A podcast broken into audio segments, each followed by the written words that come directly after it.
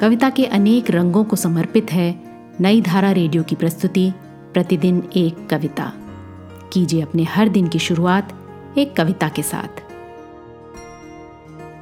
आज की कविता लिखी श्रद्धा उपाध्याय ने। कविता का शीर्षक है, क्या आपको प्रेम पसंद है? सुनिए ये कविता उन्हीं की आवाज़ में। मैं पहले भी खो गई थी, एक खाई की गहराई के भय में मैं नहीं सुन पाई थी झरने का संगीत शोक गीत लिखने की व्यस्तता में।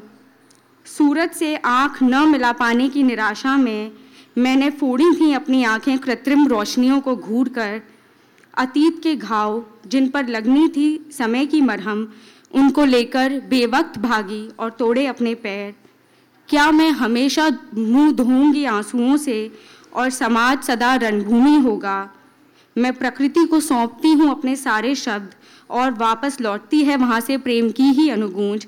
मैं आपसे पूछना चाहती हूँ, क्या आपको चिड़ियों की चहचहाहट पसंद है? आज की कविता को आप पॉडकास्ट के शो नोट्स में पढ़ सकते हैं।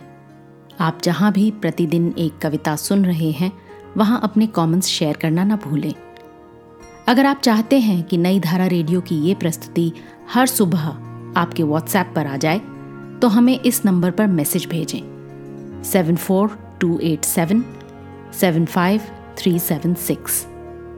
कल एक और कविता के साथ फिर मिलेंगे।